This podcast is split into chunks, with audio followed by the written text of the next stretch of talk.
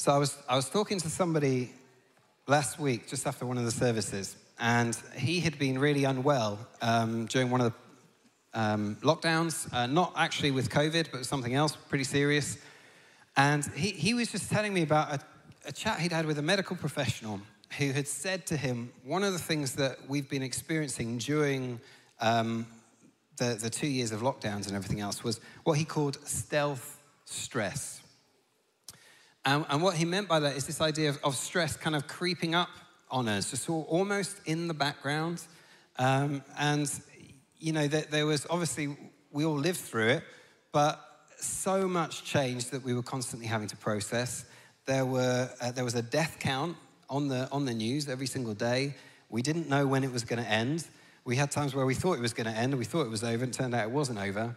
And, um, you know, our, the things that, that replenished us got reduced to you're allowed to go for a short walk once a day. Do you remember that? And that was like, that was the highlight of your day. You're allowed out to wave at somebody through a window. Um, and that, that was our life for, for a long time. And then on top of that, all the other stuff of life that happened throughout a two and a half year process. And um, the reason I mention that is because I know that not all of us are, are, in this place, but my observation is of myself and also of, of a number of people that I've chatted with, uh, lots of us are just, just weary. Um, and largely because of everything we've, we've had to cope with for the last little while, we're tired. Maybe not physically, um, but emotionally. And, and some of the signs of that uh, are, you know, certainly the ones I see in my life are I think I'm doing fine. And then something happens and it sort of triggers this disproportionate overreaction in me. And I think afterwards, gosh, where did that come from? And, and I, have been realizing, oh, I am actually quite a, you know, emotionally, there's not loads in the tank. And um, one of the things that I've just been reflecting on as part of that is, you know, my response to it is often to beat myself up and say, you need to try harder, you need to dig deeper. You need to pursue God more. You need to do all of that. And I, I have found through trial and error that that does not generally work as a strategy. I don't know if you've experienced it and it's gone well, but for me, it doesn't.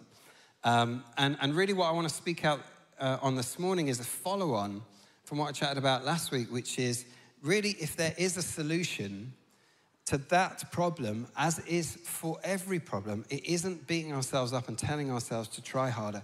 Honestly, the solution is, is knowing Him better, is knowing Jesus as He is. And, and so often, um, you know, I can think the solution is focus on my fears or on my doubts or, or on my circumstances. And of course, we want to reflect on those, they're not irrelevant. But, but we also, there's, there's absolutely a time and a place for us to focus on Him. Turn your eyes upon Jesus, look full in His wonderful face, and the things of earth will go strangely dim in the light of His glory and grace. And, and much of focusing on Him is not learning something we didn't already know about Him. For a lot of us, if we've been following Him for a while, we do know Him and we know these things. But so often, does it seem to, to me, it's so often it's just reminding myself of what I already know about him, who I already know him to be. So that's what I want to try and do this morning. So if you've um, been around church for a little while, none of this will be new to you um, about him, but uh, I want us just to look at him again. And the best place to go, you can go anywhere in the Bible for this, but really my favorite place at least, is always to go to the Gospels, the four Gospels. And um, one of the ways that I kind of picture the Gospel writers are, are like they're film directors. And they're all directing effectively the same plot. It's about Jesus, the same Jesus in all four Gospels, doing the same things. Um, and he goes through the, you know, he goes through the cross, he's resurrected. It's essentially the same storyline, but with four different directors. And so they each have their own take on who Jesus is. And they each have the things, certain things that they want to draw out about who Jesus is. So imagine will, uh, with me, if you will, that we are all sitting together on a giant sofa.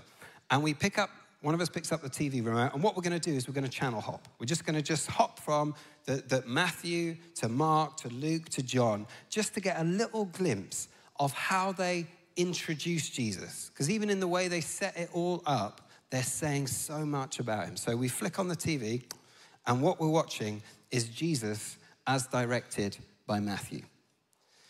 How does Matthew start his introduction to Jesus? I don't know if you've ever read it, but it is quite possibly one of the most boring introductions to anything you've ever come across in your life, right? So he starts with this Matthew chapter 1, verse 1.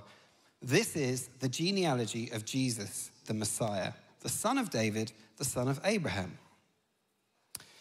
Abraham was the father of Isaac, Isaac, the father of Jacob, Jacob, the father of Judah and his brothers. Judah, the father of Perez and Zerah. And it goes on and on. I won't read the whole thing to you because you will, you will probably die by the time I get to the end of it. It's a long list of names, right? This is a little like you go to the cinema to watch the latest Marvel film and it starts with the credits.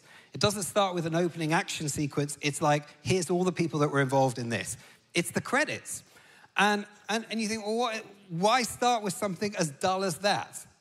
And partly it's dull for us because we're not around at the time when Matthew was writing, so we don't understand necessarily the context. But the context was the people of Israel were, were occupied by Rome. And they were under Roman rule, and they were longing, the Jews, for God to send a ruler that he had promised to them called the Messiah. And they were waiting with expectation for this to happen. And they knew from the Old Testament that the Messiah was going to be a descendant of King David. And so the reason Matthew starts with this long family history is partly to make the point that you remember King David? Well, the one I'm about to tell you about is his great, great, great, great, great grandson. So that's how it starts to set it up. The king is coming. And then the scene switches and it's Joseph. It's not really about Mary in this, this movie, it's all about Joseph. Joseph is called the son of David, even though his actual dad's name was Jacob because it's making the point it's about, he's, he's from the line of King David. Then the scene switches again and it goes to Bethlehem. And you think, why Bethlehem? There's nothing special about Bethlehem. In those days, Bethlehem was the ancient equivalent of Hemel Hempstead. Can anything good come from there? And you think, no, we should have gone for something powerful city. I don't know, like Watford. Um, as if, right? That's even. Um, but like London, you know, the equivalent of Jerusalem in those days. Why Bethlehem? Well, the, the reason for that is if you track back to the Old Testament, Bethlehem is where David was from. That was his town. Bethlehem is where David was anointed king. And then the scene switches again, and it's the wise men. You, you know, the, it's not the shepherds in Matthew, it's all about the wise men.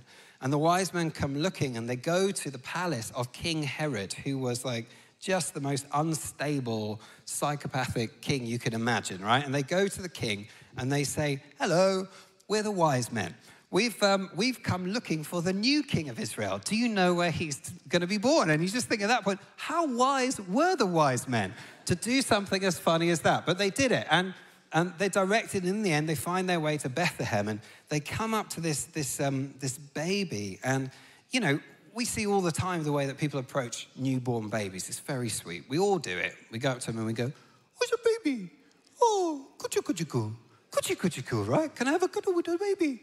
Right? And we talk like that with, with babies, don't we? Well, these guys, they go up to a baby and they bow. They fall on their faces and they, they give him gifts. And the reason for that is because they see what Matthew's trying to help us to see, which is this isn't just a baby, this is a king. A king has come a king has been born. So it's like, you know, reading the opening of this movie is like going into, you know, a nursery that someone's just prepared for their child and the dad's a Man United fan, right? And it's got Man United wallpaper and it's got like Ronaldo teddy bear in there. And it's got a little baby, Man United baby grow and it's got a shrine to Alex Ferguson and the glory days in the corner, you know, and you walk into that, you see the baby surrounded by that and what are you going to think? You think, I think this baby might support Man United when it gets older. It's like, there's Joseph and there's the family history and there's Bethlehem and there's the wise men. And what we walk into the nursery of Jesus and what it tells us is that he really is the king.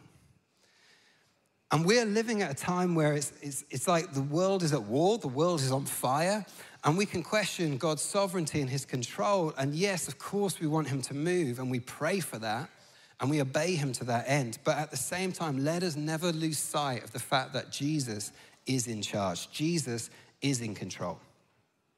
One of the stories that always speaks to me about this is um, I mentioned Brother Andrew last week in his book, God's Smuggler. He, um, he had all these adventures with God. And one of the ones that, that he just mentions in passing is a time when he had a contact in a city that was where Christians were persecuted and they, they were underground, as it were. And so he went to the city and he, all he had was an address for this person. Um, but they, he couldn't find a map anywhere apart from he managed to find one. He, and he was trying to be covert, so he didn't want to go asking around. But he found a map under the glass in the lobby that, of the hotel he was staying in. And it had all the streets of the city drawn, but only the main streets labeled. And he was looking for a tiny little street. It just so happened that the one tiny little street on this map that was labeled was the street where the contact he had lived. So he went along to this street and he said he's walking down the street and he sees a guy walking towards him. He's got no idea what this Christian contact looks like, but he said in that moment, we recognized each other in our spirits. And so without speaking, the guy went to his like tower block, opened the door. Brother Andrew followed him in. They went up to the flat. He opened his door. He opened, you know, they, they both walk in. He shuts the door. And at that point, they go, how you doing? And I remember thinking, reading, thinking, wow, that's cool and then just carrying on reading, you know, thought nothing else of it. And then I stopped like a little while later and I thought, hang on a second. For God to orchestrate that particular miracle, which is, is lovely, but like it's, a, you know, it's fairly small, for God to orchestrate that, humanly speaking, what would have had to have happened? And I thought about the fact that, you know, the guy who's drawing his map, who's not going to label any of the little streets, just decides at random to label this one particular street. And then the guy who's, who's doing his hotel lobby just decides to pick that one particular map that happens to have that one particular street drawn on it. And then, of all the places that the Christian contact could have lived, he somehow ends up living on this particular street that happened to be marked on this particular map. And then, um, of all the Christians who were underground in that city at that moment, Brother Andrew happens to get in touch with this particular guy who happens to live on that particular street. And as if that's not enough, the Lord orchestrates it so that they both happen to walk down the street at exactly the same time. And what, we, what I've been reminding myself of about him, because I've forgotten this, I think, is that the God that we follow, he never drops a catch. His timing is perfect. He is making all things new, and we pray that he would, he would move more. But we also have to remember that he is the king. We pick up the remote, change the channel. This is Jesus as directed by Mark. And if Mark was directing films today, I guarantee there would be action movies. And, uh, you know, when he starts his intro of Jesus, he's just, he gets straight to the point. So this is how Mark begins. Mark chapter 1, verse 1 says, In the, the beginning of the good news about Jesus, the Messiah, the Son of God. Boom and we are off to the races. Jesus doesn't have time to be born in this gospel. There are no magi, there are no shepherds. He just arrives as a 30 year old man. And from the get go, what he's doing is he's serving people. And uh, you know what? That's one of the reasons why there doesn't need to be the family history. If you go to a restaurant and someone's there to take your order, you don't say, Who is your great, great, great, great, great granddad? You just say, I'd like a burger and fries, please. Well, in, in the same way, on one level, it's like he's here as the servant, but he's, he's not just a servant who can help us carry our shopping to the car and give us a cup of tea, although that's very nice. He's a servant who just who saves. He has this power to, to transform. And person after person, when they meet him, that's what they find. So just in this gospel alone, I mean, it's packed with stuff. But like Mark chapter one, this guy with leprosy comes up to Jesus and he's, you know, he's crippled by this disease. He's ostracized because of it. There is no known cure. His future has been written until he encounters Jesus, and then he's made clean in a moment. Mark chapter 2, there's this, uh, this guy who's paralyzed, and his world is his bed. He cannot get out of it, and he never will be able to. Until his friends, they pick up his mat and they carry him and they lower him through the roof, and he encounters Jesus just for a single moment and his whole future becomes one of leaping and bounding around. Then in Mark chapter 3, there's a guy in a synagogue that Jesus is in, and his hand is all shriveled. It's not broken, it's shriveled. Until Jesus speaks a word, and suddenly this thing that is shriveled becomes whole. And then Mark chapter 4, there's a storm going on, and they're all caught in Lake Galilee, and they think they're going to die, the disciples, until Jesus stands up, speaks a single word, and the whole storm calms down. That's mad. And then Mark chapter 5, there's this, they, they, they, land on the shore of the lake, and this guy comes running towards them who's full of demons. He's been self harming, he lives in, in, in, a graveyard. He's a really far gone guy. No one's got any hope for him, no one can help him until he meets Jesus, and suddenly he's restored to his right mind. In the same chapter, a woman who has a problem with bleeding and she's had it for 12 years, she spent her money on doctors and no one can help her. It's just getting worse and worse and worse. She comes up to Jesus in a crowd. She doesn't talk to him, she doesn't touch his hand, she just touches the edge of his coat.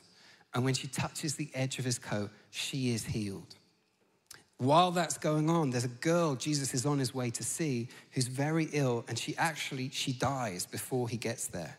So he arrives and it's not that she's really bad. It's not that she's at death's door. She's gone through death's door. She's dead. And all the people there are laughing at Jesus and they're like, there's nothing you can do for her because she's died. It's a shame you didn't get here earlier. And Jesus, he just goes up to the room where this girl is dead and he calls to her, just like I call my kids for breakfast. I say, come on down, it's breakfast. Come on, get up, honey. And, and, and she gets up. And this is the kind of stuff that Jesus is doing all the time. I, I remember. Um, years ago now seeing this Adidas advertising campaign. And it was all, the adverts were all in black and white. And it had all these uh, sort of like sports superstars Lionel Messi, Usain Bolt, all the people that were big in those days. And uh, there's this, they would do like Lionel Messi would score a goal from the wrong end of the pitch, and, and Usain Bolt would run the 100 meters and smash it. And, and then it would come up, as they did this, it would then sort of like everything would go black on the screen. And then these three white stripes would come up, and this little saying that said, Adidas. Impossible is nothing.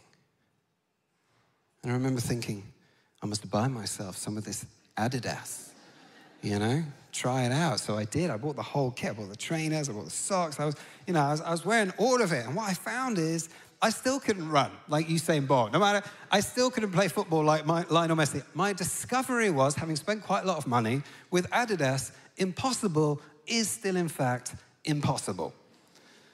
But there is one for whom impossible truly is nothing. And his name is Jesus Christ. And he comes as the servant who saves, he comes to set us free. And so, my question for us would be what is your impossible? Is it anxiety? Is it depression? Is it the fact that you need a job? Is it a relationship that's just toxic? Is it you're worried about your child? What is your impossible? Because for him, impossible is nothing. Pick up the remote, change the channel. Jesus, as directed by Luke. And I love the way that Luke introduces to Jesus because in this gospel, it's like the curtains are drawn back and the scene is the temple. And there's this old priest called Zachariah who's in his 80s and in the heart of the temple, and he's going about his duties, and the angel Gabriel appears to him. Budum. And Gabriel basically says to him, You're going to have, you know, you and your wife Elizabeth, I know you've never been able to have kids, but, and you're in your 80s, but you're going to have a baby. And it's going to be John the Baptist. And uh, Zachariah's response to, to the angel Gabriel is absolutely classic. So he just says in verse 18 of chapter 1 Zechariah asked the angel, How can I be sure of this? I am an old man, and my wife is well along in years. Now, roughly translated, that's how can I be sure of this? Because I'm old, and have you seen my wife? I mean, I'm old, but she is well along in years, right? She, you know, and Gabriel, uh, his response to Zechariah, he just says really bluntly, I am Gabriel. How can I be sure of this? Because I am the angel flipping Gabriel, you moron, right? And then Gabriel goes on to say, and because you've, you know, because you haven't believed, because that's such a, I'm paraphrasing here, but it's like, because that's such a stupid thing to say, you're not allowed to speak anymore. You won't be allowed to speak until John the Baptist is born. I'm going to give your wife, Elizabeth, the best gift anyone ever has. All right? Just shush for nine months. So Zechariah, he, he, he has this visit from Gabriel, and he doesn't believe Gabriel. And then the scene changes in the gospel, and it goes to um, Mary. Gabriel goes to Mary, and of course, she's the polar opposite. So she believes Gabriel, and she says, Okay, may it be to me as you have said. But the one thing that we can sometimes forget about Mary is that she's a peasant girl. So she's about as low on the social ladder as it's possible to get. She doesn't have anything. And when Jesus is born, you know, when royalty's born, they get born in Knightsbridge and Chelsea, and they have Hello magazine, and they're given rattles made of gold and stuff. Like Jesus, the King of Kings, is born. She can't even give him a room. Can you imagine not being able to give your own child a room at birth? She can't even give him a bed. His bed is this thing that animals eat from. She's got nothing to give him. And then the scene changes, and my favorite characters in all of the birth stories come up the shepherds. And they're out there in the hills, just outside Bethlehem. One of the things that cracks me up about the shepherds is that the wise men have traveled thousands of miles, you know, to find baby Jesus, following the star. The shepherds have literally sat under the same star for I don't know how many weeks now, and they have no clue that anything is happening. Um, and again, they are low on the social ladder. They're night watch shepherds, which means they're so thick they can only look after sheep if the sheep are asleep. That's, that's their job, right? And, and who does God send? They clearly don't know what's going on, but God's like, okay, I'm going to send Gabriel, and I'm going to send like a whole backup choir of angels, and there's going to be like a whole song and dance routine. So the angels come, they give them this whole concert, and it's only when they're there enjoying the concert uh, of the angels in the stars that they suddenly think, you know what, I think something's happening. I think something might be going on tonight. And at that point, they're like, let's go and have a look. Let's go and see this thing that all those angels have told us about. And so they turn up. They don't have a clue, and then God tells them. So, who do you meet when you, you kind of introduced to Jesus in this film? Who you meet is Zachariah, who doesn't believe anything, Mary, who doesn't have anything, and the shepherds who don't know anything. And I want to say, Lord, what are you doing coming to this bunch of Muppets. And then you realize after a while that what we're doing when we look at them is we're in fact looking in the mirror. Because isn't that true of us? How many of us doubt him? How many of us feel like I have nothing to give you that, mean, that, that makes me somehow worthy of, of having you in my life? How many of us feel like I don't have a clue what you're doing? I have no idea what's happening right now. But the point is this he is the gift to us, just as He was to them. It never, ever mattered how worthy they were, how deserving they were. It was about the fact that He came to be our friend. So when we see Jesus through this movie, what we're seeing is we're seeing Jesus, the friend of sinners, the friend of the broken, the friend of the lost, the friend of the stressed, the friend of I haven't done well this week. He's our friend. Pick up the remote, change the channel one last time. Jesus, as directed by John. And, you know, if what we see in Matthew is that Jesus is the king, and what we see in Mark is that Jesus is the servant who saves us. And what we see in Luke is Jesus is the friend of the lost, the friend of the broken. What do we see in John? John is showing us, I think, that Jesus is God. Now, he's God in all of the Gospels, and they all make that clear. He's the friend in all of them. You know, he's, he's all of them in all of them. But if there's an emphasis in John, this is it. Jesus is God. And this is the one that, for me, frankly, I, I just don't know how to describe it. But uh, one of the things that I've been thinking of uh, a lot in the last week and a half is, have you guys seen the, um, you know, the, the, the, photos that have been sent back by that James Webb telescope that's been flying around up there? It's been on the news a little bit. Um, some of the photos, they're showing us things that we already knew were there, but in a clearer way.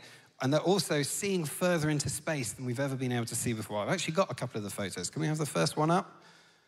Uh, this first one is the Carina Nebula, it's called. And it is... Uh, 7,600 light years away from where we're sitting right now. A light year is uh, 6 trillion miles. I Googled that this morning. So it's a long way away, and it's very, very big. The, the, the clouds of gas and dust that you can see, that are the orange bits, they're like themselves about seven light years across. This is, we're seeing with, with sort of distinctive clarity more than we've ever seen before, like a birthplace for stars. Stars are born in this part of the, the universe. And then the next photo this is a cluster of galaxies, and it's 290 million light years from, from where we are. And in each of these galaxies that you see in the foreground, there are millions of stars, hundreds of millions of stars. And then you see in the background, when I first saw that photo, I thought the stuff in the background the sparkly bits in the background were stars, but the sparkly bits in the background are in fact galaxies. Each one of those points of light in the background is itself a galaxy of 200 million, 300 million stars just in there. And then you look at the next picture. This is my favorite one. Um, this, is, this is further into space. So, this is uh, as, as, clear as we've ever seen into deep space before this photograph. And it's a photo of, a, again, a cluster of galaxies. There's thousands of galaxies in that picture. And some of these galaxies are as far away in space as 13.6 billion light years away. Each one of those galaxies on that picture contains hundreds of millions of stars. And so you think, okay, God wants to show me he loves me. For him, the sky is not even the limit, right? He could do anything he wants to communicate that to us. And I was thinking, with the stars, he could have been even more creative. He could have made the Carina Nebula, you know, look like a heart or something, or he could have made the stars sing to us, or he could have written just a suggestion, I love you, Andy. With the stars, he could have done any of those things, and instead, this is what he does. Next picture.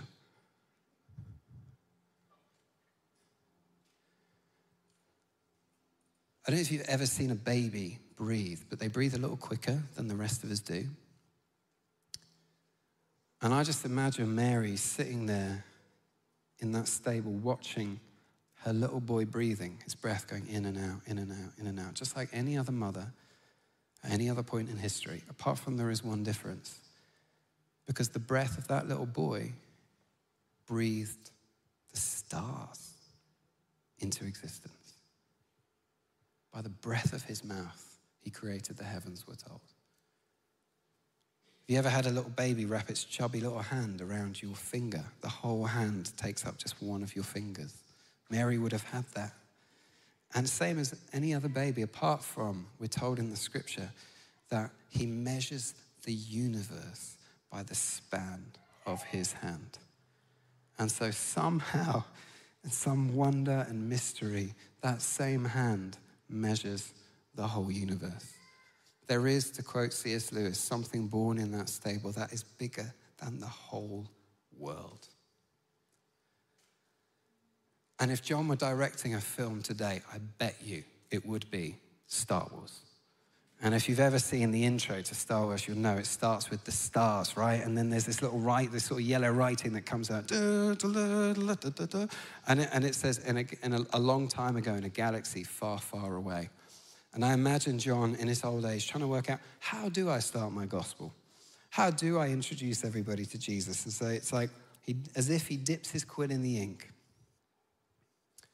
He thinks for a moment and then he says, Aha, I've got it in the beginning. And you see, what Mark does is he starts with Jesus as a 30 year old man. And Matthew goes a little bit earlier and starts with the birth of Jesus. And Luke goes a little bit earlier than Matthew and starts with the birth of John the Baptist. And then John just goes a little bit earlier than Luke and starts at the beginning of all time. And in those words, in the beginning, what he's doing is he's echoing the way the Bible starts, which is with the words, in the beginning. In the beginning, God created the heavens and the earth. But John tells us, in the beginning was the Word. And the Word was with God, and the Word was God. He was with God in the beginning. Through him, all things were made. Without him, nothing was made that has been made. In him was life, and that life was the light of all mankind. The light shines in the darkness and the darkness has not overcome it. What he's saying is that the God of love loves us so much that he came close. He decided not to love us from a distance, but to love us by coming near and by becoming one of us. So, who is this Jesus we follow? Have we forgotten? Do we need to be reminded again? I know I do. He is the King of Kings, He reigns supreme. He is the servant for whom impossible is nothing. He is the friend. This does not depend on our goodness, it's 100% dependent on His. And His goodness never changes. And He is God Almighty among us, the Word made flesh. Pick up the remote switch off the TV. That, by the way, is just the introduction to Jesus. The opening chapters. The full films are incredible. There's this amazing twist at the end. You think it's all gone wrong, and then it turns out it hasn't. But I'll let you read that for yourself. This is who he is. Amen. Amen.